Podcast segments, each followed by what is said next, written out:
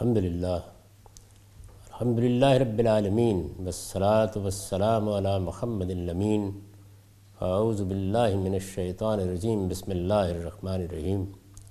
خواتین و حضرات، ہم میزان حصہ دوم میں قانون جہاد کا مطالعہ کر رہے ہیں۔ یہ اس حصے کا چھٹا باب ہے۔ اللہ تعالیٰ کی نصرت کب حاصل ہوتی ہے؟ اس نے اگر اپنے بندوں کو یہ حکم دیا ہے کہ وہ ظلم و عدوان کے خلاف جہاد کریں تو نصرت اور مدد کا وعدہ بھی کیا ہے۔ میں اس کی تفصیلات عرض کر چکا ہوں۔ آگے بڑھنے سے پہلے صرف آیت کی بلاغت کی طرف توجہ دلانا چاہتا ہوں۔ وہ آیات جن کو میں نے نصرت الہی میں سر عنوان بنایا ہے، سورہ انفال کی آیات ہیں۔ ان میں ایک طرف یہ بات کہی گئی ہے کہ اس نسبت سے اللہ تعالیٰ تمہیں بشارت دیتا ہے کہ تم غلبہ پالو گے۔ چنانچہ فرمایا ہے نا کہ یکم منکم عشرون صابرون یغلبو میں آتے ہیں اگر تمہارے اندر بیس ثابت قدم ہوں گے تو وہ دو سو پر غالب آ جائیں گے۔ یہ نصرت الہی کی بشارت ہے یعنی اللہ کی مدد کی بشارت ہے۔ اس وجہ سے آیت کو شروع یہاں سے کیا ہے کہ یا النبی و ہر رض المومنین علی القتال۔ اس میں یہ چیز چھپی ہوئی تھی، مضمر تھی کہ مسلمانوں کو جب یہ کہا جا رہا ہے کہ اللہ کی نصرت آ جائے گی، تمہیں غلبہ حاصل ہو جائے گا، تو پھر ان کی ذمہ داری ہے کہ اگر مسلمانوں پر ظلم کیا جا رہا ہے، انہیں پرسیکیوٹ کیا جا رہا ہے، انہیں ان کے دین سے پھیرنے کی کوشش کی جا رہی ہے، تو وہ جہاد کے لیے اٹھیں۔ جہاد کے لیے اٹھیں یہ ان کی ذمہ داری ہے، یہ ہر رض المومنین القتال کے الفاظ سے واضح ہو گیا۔ اللہ نصرت کا وعدہ کر رہا ہے، یہ یغل و میاتین سے واضح ہو گیا۔ اور اس پہلی چیز کو کہ یہ ذمہ داری ہے، جب آگے اس میں تخفیف فرمائی تو اس طرح بیان کیا کہ اعلان خفف اللہ عنکم۔ اب اللہ نے یہ ذمہ داری تم پر ہلکی کر دی۔ ہے تو دیکھیے، یغلبو کے الفاظ نے نصرت الہی کو بیان کر دیا اعلان خفف اللہ عنکم کے الفاظ نے یہ بتا دیا کہ یہ ذمہ داری کتنی تعداد پر ڈالی گئی ہے۔ یہ کب فرض ہو جائے گا کہ مسلمان اس کے لیے اٹھیں، وہ بھی واضح ہو جائے۔ تو قرآن مجید کی یہ بلاغت کے پہلو ہیں جو اگر سامنے رہیں تو یہ اندازہ ہوتا ہے کہ یہ کس شان کا کلام ہے۔ اسیران جنگ۔ اس کے لیے سورہ محمد یہ سینتالیسویں سورہ ہے، اس کی چوتھی آیت سر عنوان ہے۔ فیضا لقیتم الزین کفرو فضر بر رکاب حتیٰ اذا اسخن تمہم فشد الوساق فعمہ منم باد و اما فدا حتیٰ تزل حرب اوزا رہا پس جب ان منکرین سے تمہاری مٹبھیڑ ہو تو گردنیں مارنی۔ یعنی یہ وہ پہلی سورہ ہے جس میں بہت وضاحت کے ساتھ یہ بتا دیا گیا ہے کہ اب وہ وقت زیادہ دور نہیں ہے کہ منکرین کے ساتھ مٹبھیڑ ہونے والی ہے۔ جنگ سے کچھ دیر پہلے، اس کے تھوڑا ہی عرصہ بعد بدر کا بار کا پیش آ گیا۔ تو مسلمانوں سے یہ کہا جا رہا ہے کہ تم اللہ کی نصرت کے بھروسے پر اٹھو گے۔ اب مارکہ پیش آنے والا ہے۔ اس مارکے کی نوعیت کیا ہوگی؟ وہ ہر مسلمان کو معلوم ہے، جس نے قرآن مجید کا مطالعہ کیا ہے کہ یہ در حقیقت یوم الفرقان تھا۔ اس کے ذریعے سے خدا کی مائیت کا ظہور ہوا۔ اور قریش کی پوری قیادت اس مارکے میں ختم کر دی گئی۔ یعنی رسول کے منکرین پر جو عذاب آتا ہے، یہ اس کی پہلی قسط تھی۔ اس کے ذریعے سے عرب کے مشرقین کی پوری لیڈرشپ ان کے سب زعماء ختم ہو گئے۔ ابو سفیان بچے تھے اور ان کو اللہ نے توفیق دی کہ وہ ایمان لے آئے اور رسالت میں آپ صلی اللہ علیہ وسلم کے صحابہ میں شامل ہو گئے۔ یہ جو خاص پہلو تھا اس مارکے کا، اس کو سامنے رکھ کر یہاں مسلمانوں کو یہ حکم دیا گیا ہے کہ جب یہ مارکہ پیش آ جائے، جب تمہاری مٹبھیڑ ہو تو گردنیں مارنی ہے۔ یعنی دیکھیے، بات یہ ہے کہ اگر عام جنگ ہے تو اس میں ہدف یہ ہوتا ہے کہ کم سے کم نقصان کے ساتھ بڑے سے بڑا مقصد حاصل کر لیا جائے۔ دشمن پر ایک روب کی کیفیت طاری ہو جائے۔ بہت زیادہ جنگ و جدال سے کام نہ لینا پڑے۔ مصالحت کی کوئی شکل نکل آئے لیکن مارکہ بدر کی یہ نوعیت نہیں تھی۔ نہ اس زمانے میں جو مارکے ہوئے، ان کی یہ نوعیت تھی۔ ان میں اللہ کے پیغمبر کے منکرین پر اللہ کا عذاب نازل ہو رہا تھا۔ تو اس وجہ سے یہ ہدایت فرمائی کہ فضر بر رکاب گردنیں مارنی ہے یعنی پہلا کام یہی ہے، بنیادی ہدایت یہی ہے، اصلی مقصود یہی ہے۔ حتیٰ اذا اسخن تو منہ فشد الوساق، یہاں تک کہ جب انہیں اچھی طرح کچل دو یعنی کوئی کسر باقی نہ رہ جائے، تب قیدی بنا کر باندھو۔ جب ان کی قوت کا زور ٹوٹ جائے، ان کے بڑے بڑے لوگ کھیت رہیں، جب مارکے میں دشمن کی کمر اچھی طرح توڑ دی جائے، اس کے بعد قیدی بنانے چاہیے۔ یعنی قیدی بنانے کے لیے مبادرت نہیں ہونی چاہیے۔ آگے فرمایا ف اما منم باد و اما فدا حتیٰ تزل حرب وغیرہ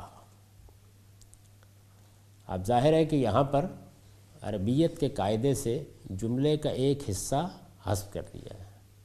یعنی فیضا شدت تم الوساق یعنی جب تم قیدی باندھ لو، جب قیدی پکڑ لو، تو پھر فعما منم باد و اما فدا۔ اس کے بعد دو ہی صورتیں ہوں گی۔ قیدی پکڑنے کے بعد پھر کوئی تعدی نہیں ہو سکتی۔ اس کے بعد دو ہی صورتیں ہوں گی۔ یا انہیں فدیہ لے کر رہا کر دیا جائے گا اور یا انہیں احسان کے طور پر رہا کر دیا جائے گا۔ حتیٰ تزل حرب و اوزا رہا یہاں تک کہ جنگ اپنے ہتھیار ڈال دیں یعنی وہ پوری طرح مغلوب ہو جائیں، اب ان کے اندر مقابلے میں آنے کی ہمت نہ رہے، اس وقت تک یہی قاعدہ رہے گا۔ یہ کیوں فرمایا؟ اس لیے کہ اس کے بعد وہ حکم دیا جانے والا ہے جو ہم سورہ توبہ میں زیر بحث لا چکے ہیں۔ اور یہ بتا چکے ہیں کہ اس میں قتل عام کا حکم دے دیا گیا تھا۔ اللہ کے رسول کے بنکرین کے لیے پھر زندہ رہنے کی گنجائش نہیں رہی تھی۔ پھر اس کی گنجائش نہیں تھی کہ انہیں قیدی بنا لیا جائے، انہیں پکڑ لیا جائے، بلکہ یہی فرمایا گیا تھا کہ اب ان میں سے کوئی باقی نہیں بچے گا۔ یہ آیت ہے۔ اب دیکھیے کہ اس آیت کے الفاظ سے کیا باتیں نکلتی ہیں۔ آیت کے الفاظ سے واضح ہے کہ یہ اس زمانے میں نازل ہوئی ہے جب عملاً کوئی جنگ تو ابھی مسلمانوں کو پیش نہیں آئی تھی، مگر حالات بتا رہے تھے کہ یہ کسی وقت بھی پیش آ سکتی ہے اس موقع پر مسلمانوں کو بتایا گیا کہ سرزمین عرب کے ان منکرین حق سے اگر مٹبیڑ ہوتی ہے تو اصل تقاضا گردنے مارنے کا ہے۔ یعنی پہلی بات جو ان کو بتائی گئی، جس طرح کہ میں اشارہ کر چکا کہ یہ لوگ وہ نہیں تھے کہ جن کے ساتھ کوئی مصالحت کرنی تھی، معاملات طے کرنے تھے، یہ کوئی عام جنگ تھی، ظلم و عدوان کے خاتمے تک ہونی تھی، یہ وہ لوگ تھے۔ کہ جن کو اللہ تعالیٰ کی طرف سے اسی دنیا میں سزا دی جانی تھی۔ چنانچہ یہ فرمایا کہ اصل تقاضا گردنے مارنے کا ہے۔ پیغمبر کی طرف سے اتمام حجت کے بعد اپنے کفر پر اصرار کے باعث یہ کسی رعایت کے مستق نہیں رہے۔ لہٰذا مقابلے پر آئیں تو زیادہ سے زیادہ تحتیق کیے جائیں۔ یعنی ان میں سے جتنے بھی واصل جہنم کیے جا سکتے ہیں، کر دیے جائیں۔ کیونکہ ان لوگوں کے ساتھ اب یہی معاملہ ہونا ہے۔ ان سے پہلے جن لوگوں نے عاد میں سے، سمود میں سے، قوم لوت میں سے، قوم نوح میں سے یہ رویہ اختیار کیا تھا، ان کے ساتھ بھی خدا نے یہی معاملہ کیا تھا۔ لہٰذا مقابلے پر آئیں تو زیادہ سے زیادہ تحقیق کیے جائیں۔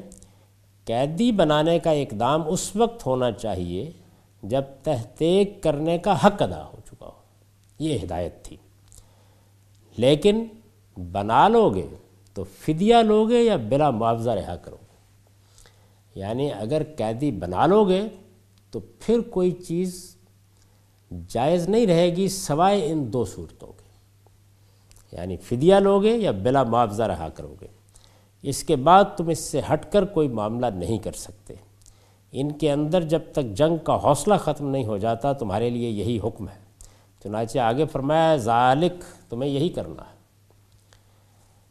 آیت میں اس کے لیے یعنی یہ جو قیدی بنانے کے بعد معاملہ کرنا ہے، اس کے لیے فعمہ منم بعد و اما فدان کے الفاظ آئے ہیں۔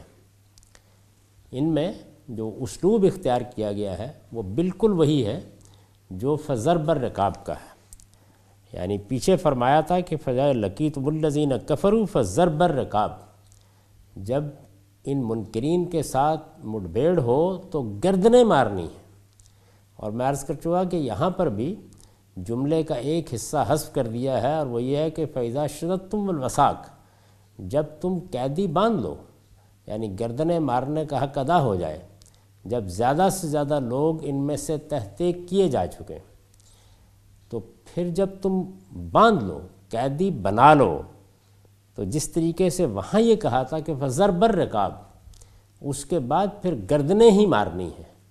بالکل اسی اسلوب میں یہاں پر بھی مستر کو منسوب کیا ہے۔ فعمہ منم باد و اما فدا۔ یعنی اس کے بعد تم تمن منن اور تفادون فدا۔ یعنی یا پھر تمہیں ان کو احسان کے طور پر رہا کرنا ہے یا فدیہ لے کر رہا کرنا ہے۔ یعنی ہونا ہر حال میں رہا ہے انہوں نے، لیکن دونوں صورتیں تمہارے لیے جائز ہوں گی۔ اور ان دو کے سوا کوئی صورت جائز نہ رہے گی۔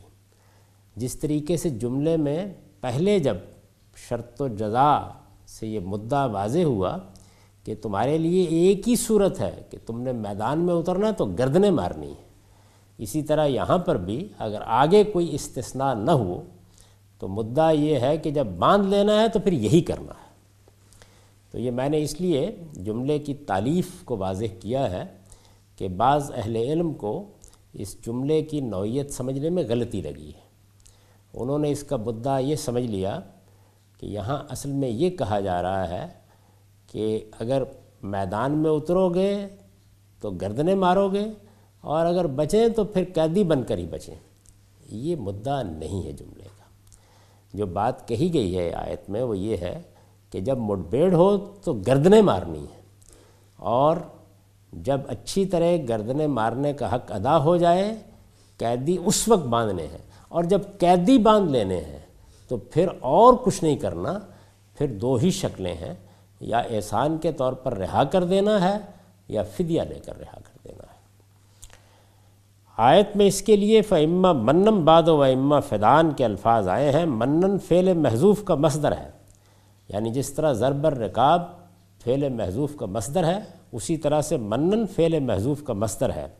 اور قتل کے مقابل میں نہیں، بلکہ فدیے کے مقابل میں آیا ہے۔ یعنی اس طرح کا جملہ ہے جیسے ہم بولتے ہیں کہ پھر یہ یا یہ۔ تو اس کے مقابل میں کیا ہے؟ اس کے مقابل میں قتل نہیں ہے، اس کے مقابل میں فدیہ ہے۔ زبان کے اداشناس جانتے ہیں کہ فدا کے معنی اگر فدیہ لے کر چھوڑ دینے کے ہیں تو اما کے ساتھ اس کے مقابل میں ہونے کی وجہ سے منن کے معنی بھی احسان کے طور پر رہا کر دینے کے ہوں گے۔ اس سے احسان کی کوئی دوسری صورت مراد نہیں لی جا سکتی۔ یہ میں نے اس لیے عرض کیا کہ بعض اہل علم نے یہ استدلال کیا کہ غلام بنا لینا بھی احسان کی ایک صورت ہے۔ قرآن مجید نے یہ نہیں کہا کہ پھر تمہیں ان پر احسان کرنا ہے۔ قرآن مجید نے یہ کہا ہے کہ دو صورتیں ہیں۔ فدیہ لے کر چھوڑ دینا ہے یا احسان کر کے چھوڑ دینا ہے۔ یعنی چھوڑ دینا ہی احسان کی واحد صورت ہے۔ سورہ محمد کا یہ حکم اگرچہ مشرقین عرب کے حوالے سے بیان ہوا ہے، لیکن ہر لحاظ سے عام ہے۔ اس کی وجہ یہ ہے کہ قیدی بنا لینے کے بعد جب رسول کے منکرین سے احسان یا فدیے کے سوا کوئی معاملہ نہیں ہو سکتا، تو دوسروں سے بدرجہ اولا نہیں ہو سکتا۔ میں اس سے یہ استدلال کرتا ہوں کہ اس طرح قرآن مجید نے یہ حکم دے دیا کہ اب جنگ میں بھی کسی شخص کو غلام نہیں بنایا جائے گا۔ یہ چیز تو پہلے ہی طے تھی کہ کسی آزاد کو پکڑ کر غلام نہیں بنایا جا سکتا۔ لیکن سورہ محمد کی اس آیت نے یہ بتا دیا کہ اگر جنگ ہوتی ہے، پہلی جنگ پیش آ رہی ہے اور اس میں قیدی پکڑ لیے جاتے ہیں، تو یہ اب اختیار ختم کر دیا گیا ہے کہ قیدیوں کو پکڑ کر قتل کر دیا جائے یا قیدیوں کو پکڑ کر غلام بنا لیا جائے، دو ہی صورتیں ہیں۔ ایک یہ کہ فدیہ لے کر رہا کر دیجیے۔ فدیے کی کئی صورتیں ہو سکتی ہیں۔ یعنی برابر میں قیدی رہا کرا لیے جائیں، کوئی اور چیز منوا لی جائے۔ جیسے کہ رسالت میں آپ صلی اللہ علیہ وسلم نے کیا، اس کی مثالیں آگے آئیں گی۔ اور یا یہ ہے کہ احسان کے طور پر رہا کر دیا جائے۔ تین قسم کے قیدی البتہ اس سے مستثنا تھے۔ یعنی یہ بات یاد رکھنی چاہیے کہ جب بھی کوئی حکم دیا جاتا ہے تو علم و عقل کی روح سے یا ایک خاص پس منظر میں جہاں بات کی جا رہی ہو، کچھ چیزیں آپ سے آپ مستثنا ہو جاتی ہیں۔ میں نے اس کی کئی مثالیں دی ہیں اس سے پہلے بھی کہ ایک تخصیص وہ ہوتی ہے جو عقل سے ہو جاتی ہے۔ جیسے میں مثال دیا کرتا ہوں کہ اگر کسی استاد نے یہ کہا ہے کہ کل سب طالب علم آٹھ بجے حاضر ہوں ورنہ جرمانہ کیا جائے گا۔ تو اس میں کچھ چیزیں آپ سے آپ مستثنا ہے مثال کے طور پر کسی طالب علم کا راستے میں حادثہ ہو گیا، کوئی بیماری آ گئی ہے گھر میں کوئی اور معاملہ ہو گیا ہے۔ تو اگر وہ معقول عذر ہوگا تو عقل کہتی ہے کہ حکم سے اس کو مستثنا قرار دیا جائے۔ یہ حکم بھی جن حالات میں دیا گیا ہے ان میں کچھ چیزیں آپ سے آپ مستثنا ہو گئیں۔ تین قسم کے قیدی البتہ اس سے مستثنا تھے۔ ایک وہ معاندین، جن کے بارے میں اللہ تعالیٰ کا فیصلہ یہی تھا کہ قانون اتمام حجت کی روح سے جہاں پائے جائیں فوراً قتل کر دیا جائے یعنی یہ بات بتا دی گئی تھی کہ معاندین کے لیے اب وہ درگزر کی کوئی گنجائش نہیں ہے۔ وہ میدان جنگ میں مارے گئے، بہت اچھی بات ہے۔ اگر میدان جنگ میں نہیں مارے گئے، قیدی پکڑ لیے گئے ہیں، تب بھی ان کے لیے وہی سزا ہے۔ یہ بالکل اسی طرح ہے کہ جیسے اگر کسی شخص نے کسی جرم کا ارتکاب کیا ہے، جرم کا ارتکاب کرنے کے بعد وہ بھاگ کر دشمن کی فوج کے ساتھ مل گیا ہے اور پھر وہ قیدی پکڑا گیا ہے۔ تو اس کا یہ مطلب نہیں ہے کہ اب چونکہ وہ قیدی بن گیا ہے، تو اسے اس جرم کی سزا نہیں دی جائے گی۔ ان لوگوں کا جرم یہ تھا کہ انہوں نے پیغمبر کا نہ صرف یہ کہ انکار کیا، پیغمبر کو نہ صرف یہ کہ جٹلا دیا، بلکہ اس سے آگے بڑھ کر یہ پیغمبر کی معاندت پر اتر آئے۔ یہ ایسا ناقابل معافی جرم ہے کہ اللہ تعالیٰ جب کسی پیغمبر کی بیست کرتے ہیں، تو اس کے بعد اس جرم کو معاف نہیں کرتے۔ ایک وہ معاندین جن کے بارے میں اللہ تعالیٰ کا فیصلہ یہی تھا کہ قانون اتمام حجت کی روح سے جہاں پائے جائیں، فوراً قتل کر دیے جائیں جیسے بدر و عہد کے قیدیوں میں سے اقبا بن ابی معیت، نظر بن الحارث اور ابو اعضا اسی طرح مکے کے وہ چند افراد جو اس کی فتح کے موقع پر عام معافی سے مستثنا قرار دیے گئے۔ اس میں بھی دیکھیے نا کہ مثال کے طور پر عبداللہ بن قتل کا معاملہ ہے۔ اسی طرح عبداللہ بن قتل کا معاملہ ہے۔ یہ صاحب ایمان لائے۔ اس کے بعد اپنے خادم کو قتل کر کے فرار ہو گئے۔ تو اب یہ قتل کا مجرم ہے۔ چنانچہ ان کے بارے میں رسول اللہ صلی اللہ علیہ وسلم نے حکم دیا تھا کہ کعبے کے پردوں سے بھی لپٹا ہوا ہو تو اس کو موت کی سزا دی جائے گی۔ اس نوعیت کے بعض مجرم تھے جنہیں مستثنا قرار دیا گیا۔ میں پھر یہ عرض کر دوں کہ رسول اللہ صلی اللہ علیہ وسلم کی بیست کے بعد اور جب آپ کی طرف سے اتمام حجت کر دیا گیا تو جس طرح کچھ وہ جرائم ہیں جن کو ہم سب جرائم سمجھتے ہیں۔ اسی طرح خدا کی شریعت میں، خدا کے قانون میں ایک بہت بڑا جرم یہ صادر ہو گیا کہ خدا کے پیغمبر کو جٹلا دیا گیا۔ اور اسی کے تحت جزا و سزا کے کچھ واقعات پیش آئے ہیں۔ تو یہ جو لوگ ہیں جن کو بظاہر ہم دیکھتے ہیں کہ یہ قیدی بنا لیے گئے ہیں یعنی یہ اب مزاحمت نہیں کر رہے ہیں۔ انہوں نے ہتھیار ڈال دیے ہیں۔ اس کے باوجود انہیں معاف نہیں کیا گیا۔ تو ان کی نوعیت یہی ہے۔ یعنی یا تو کوئی اس نوعیت کا جرم کر کے فرار ہوئے ہوئے ہیں، جیسے عبداللہ بن قتل کا معاملہ ہے، اور یا پھر پیغمبر کو جٹلانے کے ساتھ یہ معاندت پر اترے ہوئے تھے، اس لیے واجب القتل ہو چکے تھے۔ اب پکڑے گئے تو قیدی پکڑے جانے کے باوجود معاف نہیں کیے جائیں گے۔ ایک مستثنہ صورت یہ ہے۔ دوسرے بنو قریضہ کے لوگ جن پر خود ان کے مقرر کردہ حکم نے انہی کا قانون نافذ کیا، جس کے نتیجے میں ان کے مرد قتل کر دیے گئے اور عورتوں اور بچوں کو قیدی بنا کر فروخت کر دیا گیا۔ یعنی یہ میں اس سے پہلے بھی عرض کر چکا کہ بنو قریضہ کا معاملہ یہ تھا کہ جب یہ مجرم قرار دے دیے گئے اور خود انہوں نے یہ پیشکش کی کہ ہمارے معاملے میں سعد بن معاذ جو فیصلہ کر دیں گے وہ ہم مان لیں گے، تو سعد بن معاذ نے اس وقت تک چونکہ قرآن مجید میں کوئی واضح قانون نازل نہیں ہوا تھا، تورات کے مطابق فیصلہ کیا۔ یہ چونکہ ایک بالکل مستثنا صورتحال تھی، اس وجہ سے اس کو بھی اللہ تعالیٰ کے اس حکم کے تحت نہیں سمجھنا چاہیے۔ تیسرے وہ قیدی جو پہلے سے لونڈی غلام تھے اور بعض موقعوں پر اسی حیثیت سے لوگوں میں تسلیم کیے گئے۔ یعنی ایک تو یہ تھا کہ کسی آزاد کو پکڑ کے غلام بنا لیا جائے۔ اس کی ہمیشہ سے ممانعت رہی۔ اس کو اسلام نے ایک دن کے لیے بھی گوارا نہیں کیا۔ دوسرے یہ کہ جنگ میں قیدی پکڑے جائیں تو انہیں غلام بنا لیا جائے۔ اس کا موقع آیا۔ سورہ محمد کی یہ آیت نازل ہوئی اور اس نے واضح طور پر حکم دے دیا کہ اس کی بھی گنجائش نہیں ہے۔ اور تیسری صورت یہ تھی کہ جو پہلے سے غلام تھے یعنی اس زمانے میں غلامی کا عام رواج تھا۔ سینکڑوں کی تعداد میں لونڈیاں اور غلام موجود تھے۔ یہ گھروں میں کام کرتے تھے، دوسرے معمولات انجام دیتے تھے۔ ان کے معاملے میں کیا کیا گیا؟ وہ ہم قانون معاشرت میں زیر بحث لا چکے ہیں۔ یہ لوگ اپنی اسی حالت میں جنگ میں بھی آتے تھے۔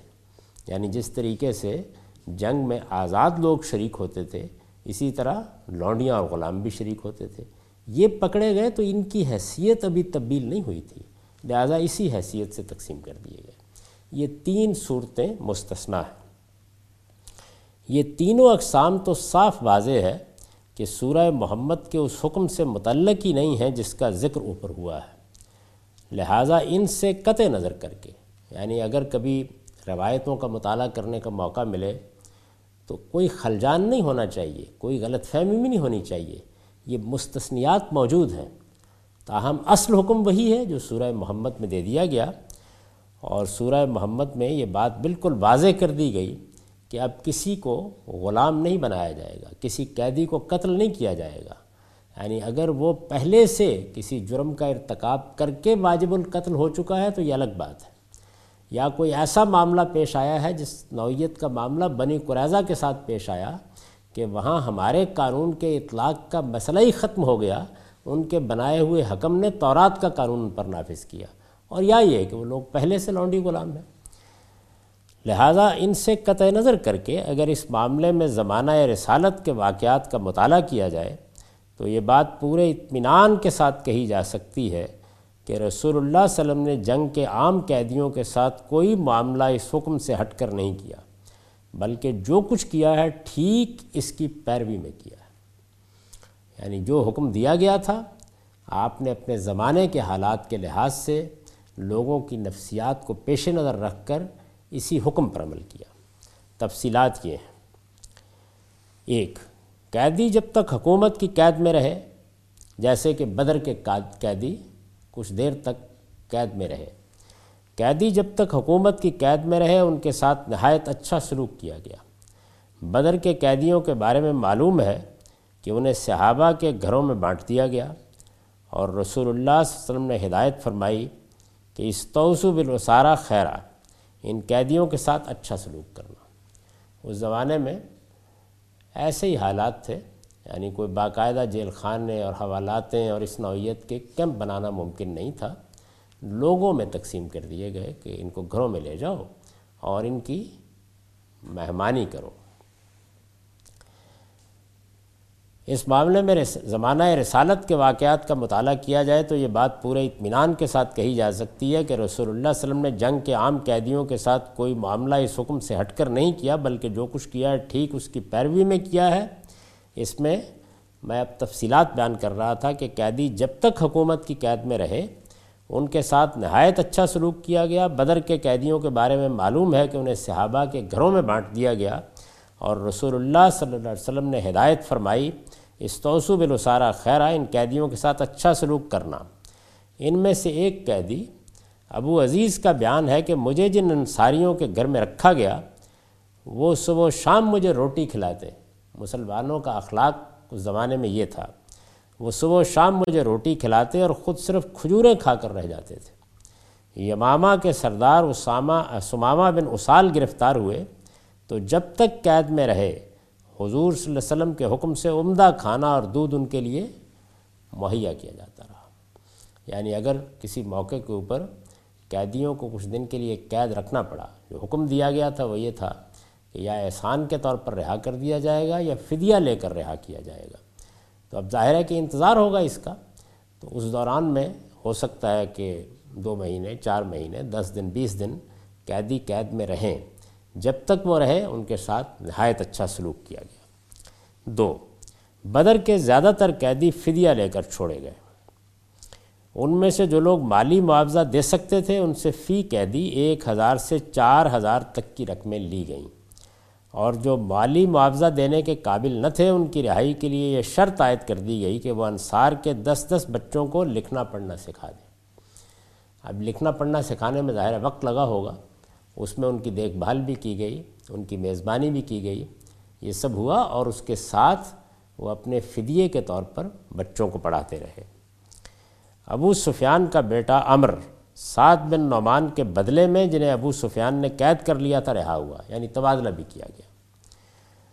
غزوہ بنی بن المستلق کے قیدیوں میں سے سیدہ جویریہ کو بھی ان کے والد حارث بن ابی زرار نے فدیہ دے کر آزاد کرایا۔ یعنی یہ میں مثالیں دے رہا ہوں کہ بہت سے قیدی بدر میں بھی اور بعض دوسرے غزوات و سرایہ میں بھی فدیہ دے کر رہا کیے گئے۔ سید ابو بکر صدیق ایک مہم پر بھیجے گئے۔ وہاں انہوں نے قیدی پکڑے تو ان میں ایک نہایت خوبصورت عورت بھی تھی۔ نبی صلی اللہ علیہ وسلم نے اسے بھیج کر اس کے بدلے میں کئی مسلمان قیدی رہا کلا لیے یہ بھی فدیے کی ایک صورت ہے۔ یعنی اگر دوسروں کے لیے کوئی قیدی بڑی اہمیت رکھتا ہے تو ایسا معاملہ کر لیا جائے کہ ایک قیدی ہم نے دیا اور کئی مسلمان قیدی رہا کرا لیے۔ بنی وکیل کے ایک قیدی کو طائف بھیج کر قبیلہ ثقیف سے مسلمانوں کے دو آدمی بھی اسی طرح رہا کرائے گئے۔ یہ فدیے کی مختلف صورتیں ہیں، جو روایات میں بیان ہوئی ہیں، ان میں سے بعض کو میں نے بیان کر دیا ہے۔ تین، بعض قیدی بغیر کسی معاوضے کے رہا کیے گئے۔ یعنی یہ فرمایا تھا نا کہ یا احسان کے طور پر چھوڑ دو یا فدیہ لے کے چھوڑ دو۔ بعض قیدی بغیر کسی معاوضے کے رہا کیے گئے، بدر کے قیدیوں میں سے ابو ابو العاص مطلب بن حنتب وہب بن عمیر بن وہب اور ابو اعضا اسی طرح رہا ہوئے۔ ان کے نام آپ کو سیرت اور تاریخ کی کتابوں میں مل جائیں گے۔ صلح حدیبیہ کے موقع پر مکے کے اسی آدمیوں نے تنیم کی طرف سے آ کر شفون مارا۔ یہ سب پکڑ لیے گئے۔ اور حضور نے انہیں اسی طرح آزادی عطا فرمائی۔ یعنی کچھ نہیں لیا گیا، کوئی معاوضہ بھی نہیں لیا گیا، کوئی فدیہ کا مطالبہ نہیں کیا گیا، احسان کے طور پر چھوڑ دیا گیا۔ سمامہ بن اسال جن کا ذکر اوپر ہوا ہے، وہ بھی اسی طرح رہا کیے گئے۔ یہ وہ مثالیں ہیں کہ جس میں سیاسی، مذہبی مسلطوں کو سامنے رکھ کر رسالت معاب صلی اللہ علیہ وسلم نے احسان کے طور پر قیدیوں کو رہا کر دیا گیا۔ پھر توجہ دلا دوں کہ دو صورتیں قرآن مجید نے واضح کر دی تھیں۔ یعنی یا احسان کے طور پر چھوڑیں گے اور میں نے عرض کیا کہ اس میں بہت سے مسالے ہو سکتے ہیں اور یا فدیہ لے کر رہا کر دیں گے۔ چار، بعض موقعوں پر قیدی لوگوں میں تقسیم کر دیے گئے کہ فعمہ من بعد و اما فدا کے اصول پر وہ ان سے یا ان کے متعلقین سے خود معاملہ کر لیں۔ یعنی اگر قیدیوں کی تعداد زیادہ ہے، ان کو کافی دیر تک رکھنا ممکن نہیں ہے تو یہ طریقہ بھی اختیار کیا گیا کہ لوگوں میں تقسیم کر دیے گئے اور جو اللہ کا حکم ہے کہ دو ہی صورتیں ہیں، یا آپ فدیہ لے کے رہا کر دیں گے یا احسان کے طور پر رہا کر دیں گے۔ یہ ریاست کو حق تھا۔ اس حق کو لوگوں کی طرف منتقل کر دیا گیا کہ وہ اب انفرادی طور پر خود معاملہ کر لیں۔ ظاہر ہے کہ اس زمانے کے حالات کے لحاظ سے لواحقین آئیں گے، لوگ آئیں گے۔ یہ لوگ احسان کے طور پر بھی چھوڑ سکتے ہیں اور اس طریقے سے گویا یہ قیدی ان کے لیے مال غنیمت بن گئے۔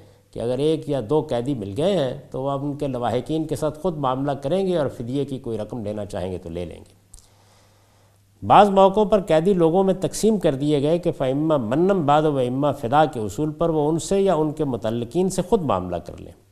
چنانچہ غزوہ بل المستلق کے قیدی اسی طرح لوگوں کو دیے گئے۔ لیکن سیدہ جویریہ کے آزاد ہو جانے کے بعد نبی صلی اللہ علیہ وسلم نے ان سے نکاح کر لیا۔ تو تمام مسلمانوں نے اپنے اپنے حصے کے قیدی یہ کہہ کر بغیر کسی معاوضے کے چھوڑ دیے کہ اب یہ حضور کے رشتہ دار ہو چکے ہیں۔ اسی طرح سو خاندانوں کے آدمی رہا ہوئے یعنی جب سیدہ جویریہ کا معاملہ ہوا تو اس کے نتیجے میں سو خاندانوں کے آدمی رہا ہوئے۔ سریہ حوازن کے قیدی بھی رسول اللہ صلی اللہ علیہ وسلم نے لوگوں سے لے کر اسی طرح رہا کرا دیے۔ غزوہ حنین کے موقع پر بھی یہی ہوا۔ قبیلہ حوازن کا وفد اپنے قیدیوں کے رہائی کے لیے آیا تو قیدی تقسیم ہو چکے تھے یعنی لوگوں کو دیے جا چکے تھے۔ انہوں نے درخواست کی تو نبی صلی اللہ علیہ وسلم نے سب مسلمانوں کو جمع کیا اور فرمایا، یہ لوگ طائب ہو کر آئے ہیں، میری رائے ہے کہ ان کے قیدی چھوڑ دیے جائیں۔ تم میں سے جو بلا معاوضہ چھوڑنا چاہے، وہ اس طرح چھوڑ دے، اور جو معاوضہ لینا چاہے، اسے حکومت کی طرف سے معاوضہ دیا جائے گا۔ یہ دیکھیے جو بات میں نے واضح کی ہے کہ یہ غلام نہیں بنائے گئے، بلکہ لوگوں کو دے دیے گئے، یہ ان کے لیے مال غنیمت ہے۔ وہ چاہیں تو احسان کے طور پر چھوڑ دیں چاہے تو معاوضہ لے کر چھوڑ دیں۔ اس میں اگر کوئی دوسری صورت کہیں روایتوں میں ملے تو پھر وہ ان مستثنیات سے متعلق ہوگی جو میں اوپر بیان کر چکا ہوں۔ اسے حکومت کی طرف سے معاوضہ دیا جائے گا۔ اس کے نتیجے میں چھ ہزار قیدی رہا کر دیے گئے۔ اور جن لوگوں نے معاوضے کا مطالبہ کیا، انہیں حکومت کی طرف سے معاوضہ دے دیا گیا۔ یعنی جب ایک مرتبہ لوگوں کو قیدی دے دیے گئے تو اب درخواست کی گئی کہ وہ احسان کے طور پر چھوڑ دیں۔ اور اگر وہ اس کے لیے آمادہ نہیں ہیں تو پھر ان کو ریاست کی طرف سے، نظم اجتماعی کی طرف سے معاوضہ دے دیا جائے گا۔ پانچویں اور آخری بات یہ ہے کہ جو عورتیں اسی اصول پر لوگوں کو دی گئیں اور ان کے باپ، بھائی، شوہر وغیرہ جنگوں میں مارے گئے تھے، ان سے لوگوں نے بالعموم انہیں آزاد کر کے نکاح کر لیا۔ خیبر کے قیدیوں قیدیوں میں سے سیدہ صفیہ اسی طرح نبی صلی اللہ علیہ وسلم کے نکاح میں آئے۔ یعنی ایک خاتون ہے، اس کے لواحقین بھی نہیں ہیں۔ کوئی ایسا شخص نہیں کہ جس کے پاس وہ جانا پسند کرے۔ تو لوگوں نے ان کو آزاد کیا اور آزاد کر کے نکاح کر لیا۔ یعنی احسان کے طور پر ان کو آزاد کر دیا اور پھر ان کی آزادانہ مرضی سے ان کے ساتھ نکاح کر لیا۔ یہ ساری صورتیں پیش آئیں۔ اس میں جب ہمارے روایت کرنے والے لوگ بیان کرتے ہیں کہ قیدی لوگوں کو دے دیے گئے، تو عام تاثر یہی ہوتا ہے کہ گویا غلامی میں دے دیے گئے۔ میں نے اس کی صورت واضح کر دی ہے اور یہ بتا دیا ہے کہ اس میں جو حکم ریاست کے لیے تھا، جیسے ہی قیدی لوگوں کے سپرد کیے جاتے تھے تو وہی حکم یعنی فعمہ منم باد و اما فدا، اب عام افراد سے متعلق ہو جاتا تھا۔ یعنی اللہ تعالیٰ نے جو حکم دے رکھا تھا کہ یا احسان کے طور پر چھوڑا جائے گا یا فدیہ دے کر رہا کیا جائے گا، حکومت نے بھی اسی پر عمل کیا اور اگر لوگوں کو دیے گئے تو انہوں نے بھی اسی پر عمل کیا۔ اقول و قولی حاضہ وسطر اللہ علی ولکم ولسائل